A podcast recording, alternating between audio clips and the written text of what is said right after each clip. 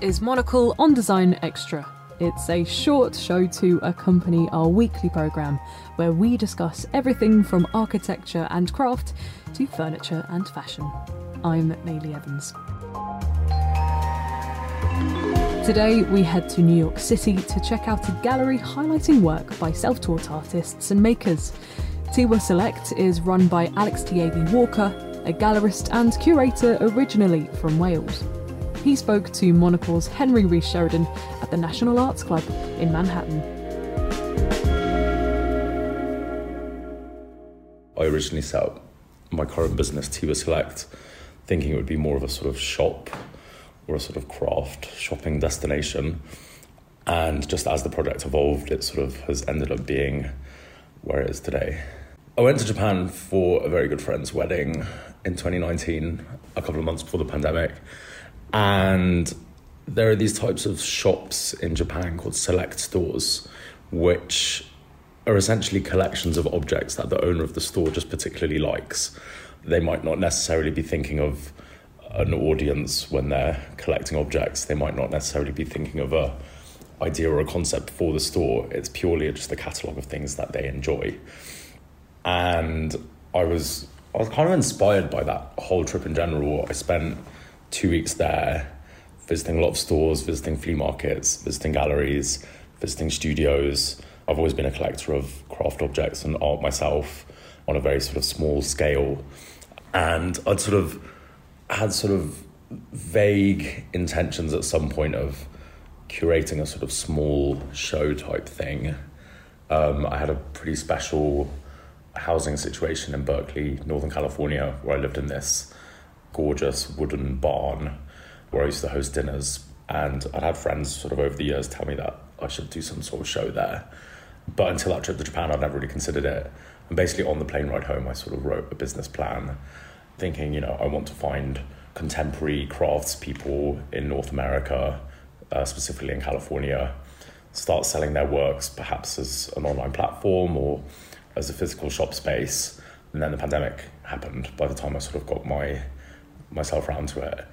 So the idea of opening a physical space totally fell out the window, but actually it really pushed me into sort of setting up an online store, which gained popularity super quickly. I mean, I wasn't simply putting pieces on a website, I was really investigating the stories behind the makers, the practices and processes that they work in, the sort of history of the traditions that they were working in with their craft. I think people found that really interesting um, at a time where stories and people's own lives weren't necessarily happening organically because we were all just shut up in our homes. And it really pushed me to investigate the work of local artists and craftspeople. And originally, you know, what started off as something small grew into sort of a larger network, I guess, of buyers, of artists getting in touch with me, talking about their work. My personal interest has always been sort of craft and, and sort of self taught or intuitive artists. Um, a lot of my own collections are sort of either anonymous makers or sort of uh, people who had been making without the intention for their work to necessarily be seen as art. Maybe it sort of possibly would have had more of a functional use. So that was sort of one of the parameters I set with objects that an artist that I started working with is that they would not have a traditional art background. If they did, it might be in a practice that they're currently not working in. I'm much more interested in a sort of more I don't want to say naive because that sort of belittles the the artistry in a way, but you know, certainly all the makers I work with might never have intended for their careers to be where they are now uh, in an artistic field. A lot of them have had previous lives, previous careers. Vince Skelly, who's a wood sculptor I work with, who was a skater and a musician, and sort of sculpting wood came as a almost sort of like a hobby or a passion that has now developed into a, a very magical career for him. Same with Jim McDowell, who makes the face jugs that I sell, whose work has become extremely well recognised, not just by buyers and collectors, but also by sort of public art institutions and museums across America for his story. But, you know, he was in the army for a while, he was a coal miner. This is something he started doing much later in life. He's now in his sort of mid late 70s and making his living as, a, as an artist. It's been really interesting to sort of meet people whose personalities and passions have sort of bloomed or blossomed sort of like in either in later years or just after having done something else for most of their lives. Yeah, and you've got like um, a much more involved relationship with them than just kind of buying their stuff and then selling it uh, again, right? There's also like a gallery function as part of Tiwa Select. I started doing sort of informal sales in my house where I would just invite certain artists to contribute objects. At this point, I still wasn't really considering myself a gallerist per se. I wasn't displaying the objects with any sort of deeper meaning other than I thought they were beautiful. It just so happened to to be that they all looked good together, so it felt somewhat curated for an outsider. Um, but then the first sort of time that I realised I should probably actually just do some sort of show and maybe formalize the artworks in a in a way that sort of seemed more akin to a, a gallery show was um, you know the pandemic was still ongoing. I had a very good friend uh, who'd also been sort of working with me who has an incredible property in upstate New York and we sort of had the idea together to do an outdoor show. This was summer 2021, so it's the point in the pandemic, certainly uh, in in the USA where we were still sort of avoiding the indoors, but we were allowing social gatherings outside. I'm a very social person. For me, bringing people together is whether it's through art, but also food. It was always super important. So we had the idea to do a show in a forest and to combine it with a really large meal. So then we started thinking about how to actually combine the two things.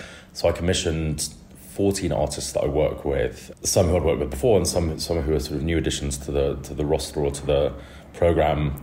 Um, I invited them to create large plates with the sort of the intention to acknowledge this idea of people coming together again. And we used the large plates that the artists made to host a dinner for, I think, ended up being about 58 people.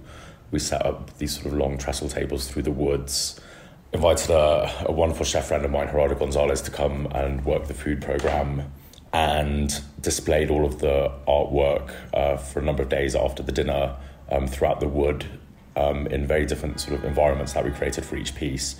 We built a mini amphitheatre out of straw to display a three foot wide plate by Simone Bodmer-Turner.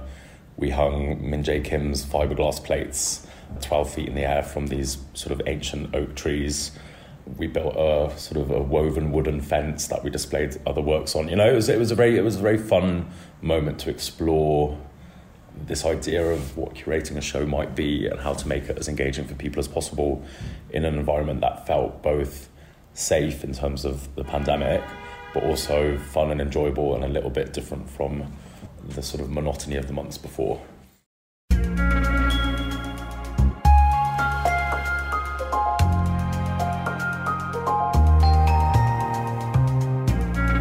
That was Alex Tieghi Walker speaking to Monocle's Henry Rees Sheridan.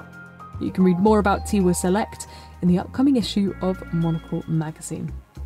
That's all for this week, but if you're eager for more design stories, then listen to Tuesday's edition of Monocle on Design. Or if you prefer print, then pick up a copy of Monocle magazine on all good newsstands now. Today's episode was produced by me, Maylie Evans. Thank you for listening.